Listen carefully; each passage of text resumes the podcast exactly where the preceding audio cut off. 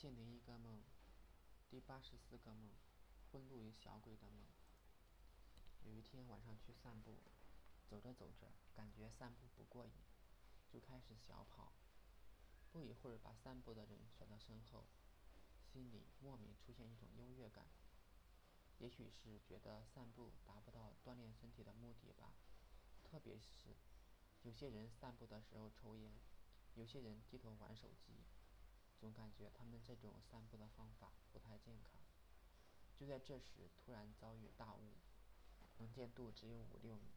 我并没有在意，只是按照记忆中的路线继续跑。不一会儿，大雾散去，周围的景色豁然开朗。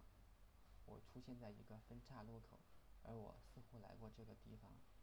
其中第一个路口有鬼，第二个路口是安全的。第三个路口没有走过，不清楚。有一条大路直通路口一，有两条小路通向第二个路口。其中一条是阶梯，一条是水路。水路是潭水中隐约可见的水泥路。直觉告诉我不能走大路，应该通过两条小路去第二个路口。但是阶梯上很多人，他们走路的方式也很奇怪。是跳跃式的前进，像袋鼠一样。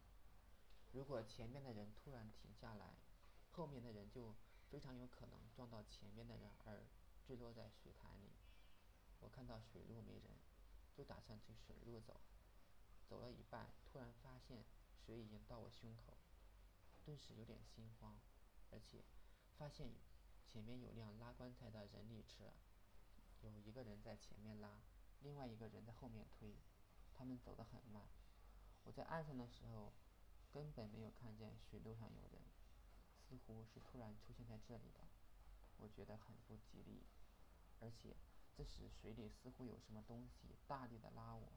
我想，也许是水鬼，也许是前面那辆车作怪。顿时慌不择路，用尽力气的往岸上游去。最后，我还是上了岸，来到通向第二条路的桥边。